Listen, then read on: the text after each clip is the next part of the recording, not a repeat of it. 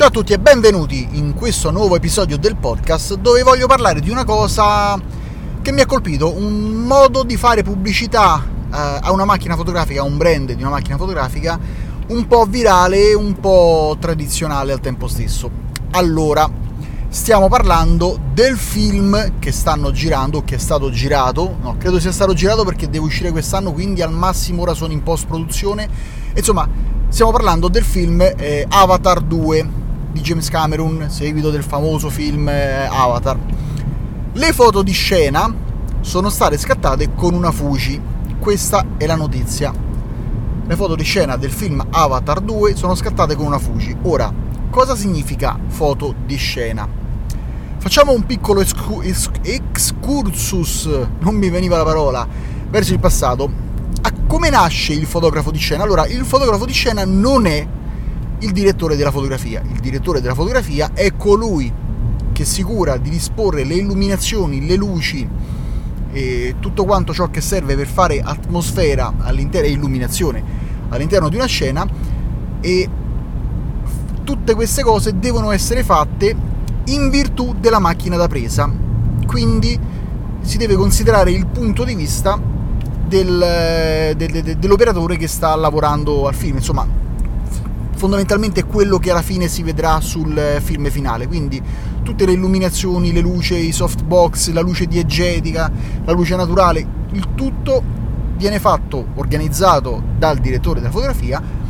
al fine di illuminare al meglio la scena così come viene ripresa. Invece il fotografo di scena, ai tempi della pellicola, era una persona che girava con la macchina fotografica sul, sul set e aveva lo scopo di documentare le scene che venivano girate, una documentazione pratica. Si girava una scena, faceva le foto al set, faceva le foto agli attori, faceva le foto a tutto quello che succedeva all'interno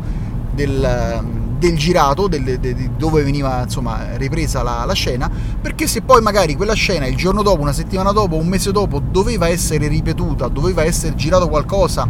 nello stesso ambiente, nello stesso momento che si ricollega a una scena già girata per esigenza di montaggio, beh, consultando le foto eh, fatte dal fotografo di scena sappiamo come erano risposti, che ne so, il tavolo, come era risposta la, la, la, lampada, come stavano messe le persone, come erano vestite, verso dove erano rivolte, se stavano mangiando, a che punto del, de, de, de, della mangiata era il piatto, cioè c'era il panino intero, il panino a metà, e se stavano bevendo la stessa cosa, il bicchiere era mezzo, era tutto pieno, insomma. Il fotografo di scena nasce per documentare eh, dal punto di vista pratico quello che succedeva eh, nel girato di una scena. Poi ovviamente il fotografo di scena scattava anche fotografie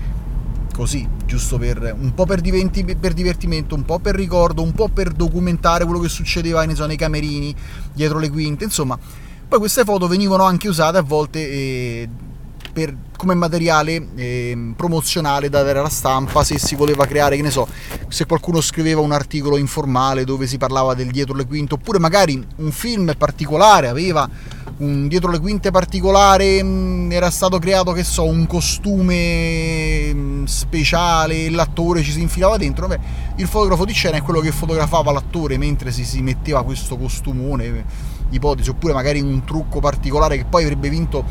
il, l'Oscar come miglior trucco, beh, il fotografo di scena si aveva fatto delle foto durante il make-up, queste foto poi ovviamente andavano ad accompagnare gli articoli, i servizi che parlavano del fatto che questo film avesse vinto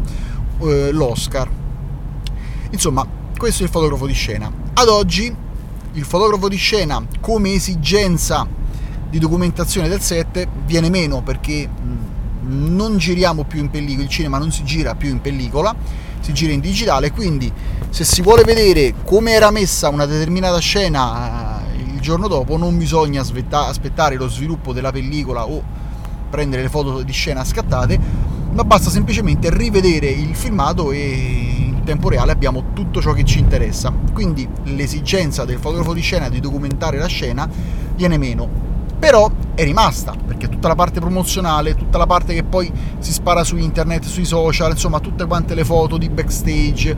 che la produzione ovviamente filtra e fa passare quelle che sopravvivono alla, alla selezione, beh è una cosa che ancora si fa. E quello che è successo con Avatar 2 è che queste foto di scena sono state scattate con una macchina fotografica Fuji e la cosa è stata ben evidenziata e strombazzata. Quindi immagino che con un film importante come Avatar 2, perché insomma il primo Avatar è stato un successo senza precedenti all'epoca,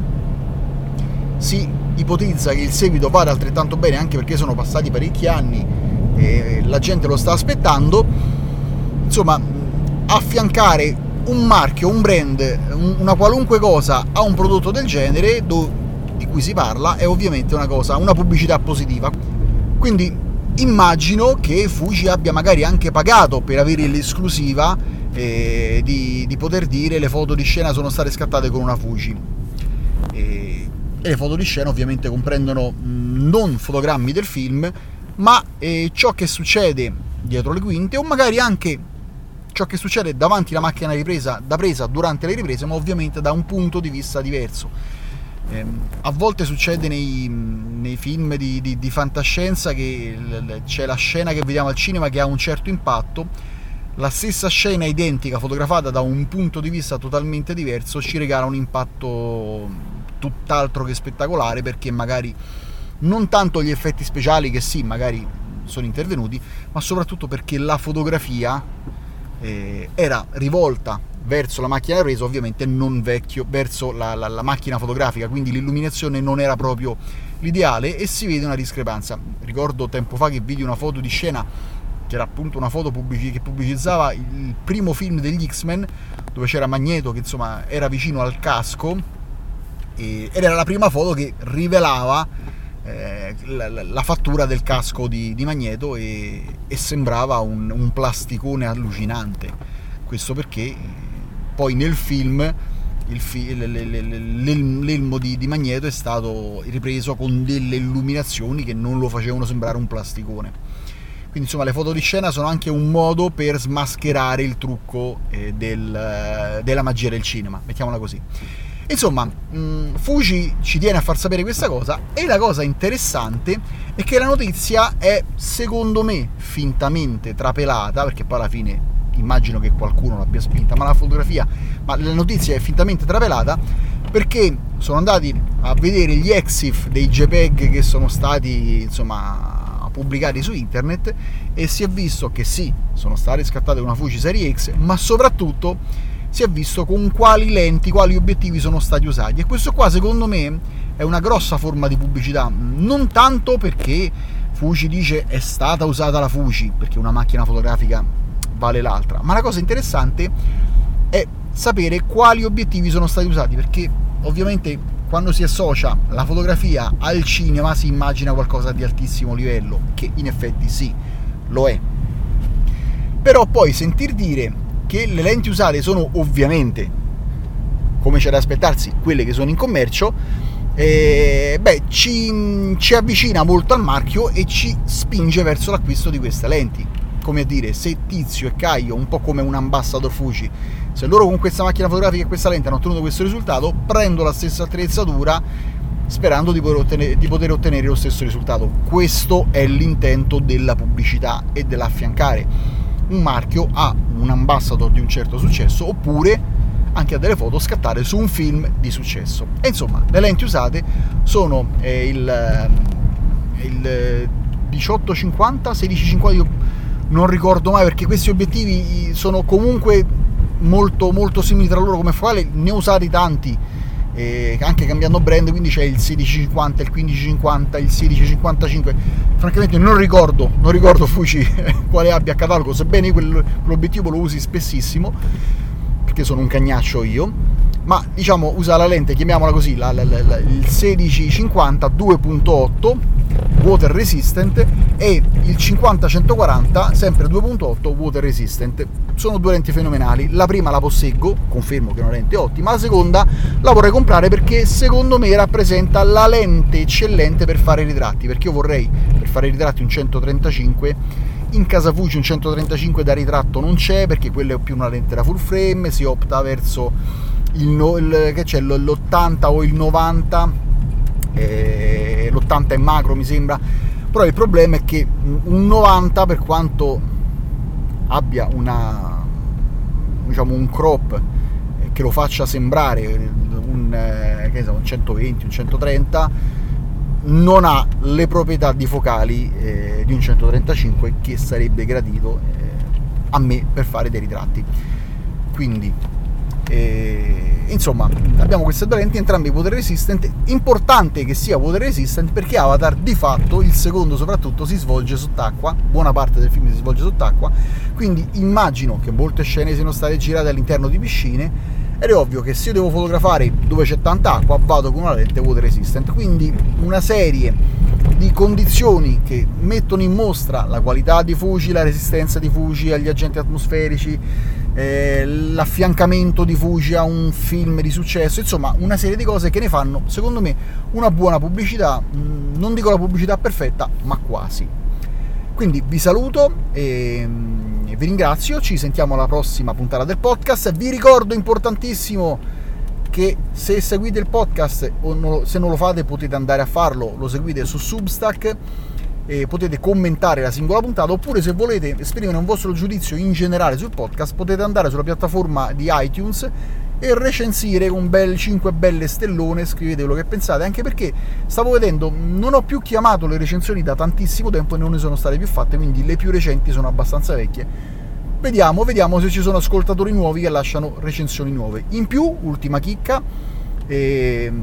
andate sul canale YouTube a cercare la quarta lezione del corso di fotografia perché parlo di una cosa che ho accennato in questa puntata del podcast, ossia eh, del fatto che un 90 mm, sebbene abbia un crop simile a quello di un 135, non sia proprio un 135 dal punto di vista ottico. Siccome quando si parla di equivalenze in questo senso tra PSC e full frame ci sono molti, molti, mm, diciamo, c'è, c'è molta disinformazione, mm, e, molti, mm, diciamo, ehm, eh, molte false verità, ecco, non, non, mi vengono altre parole, insomma c'è, c'è molto fraintendimento, ecco, c'è molto fraintendimento eh, in proposito. E nella quarta lezione del corso di fotografia che si trova su YouTube cercando DDM fotografia, beh, parlo proprio di questo, di come funziona l'obiettivo e di come arriva l'immagine sul sensore, sebbene eh, lo spoiler ve lo, ve lo, faccio subito, sebbene il sensore possa essere full frame, APS-C o addirittura medio formato, le proprietà ottiche della lente non cambiano.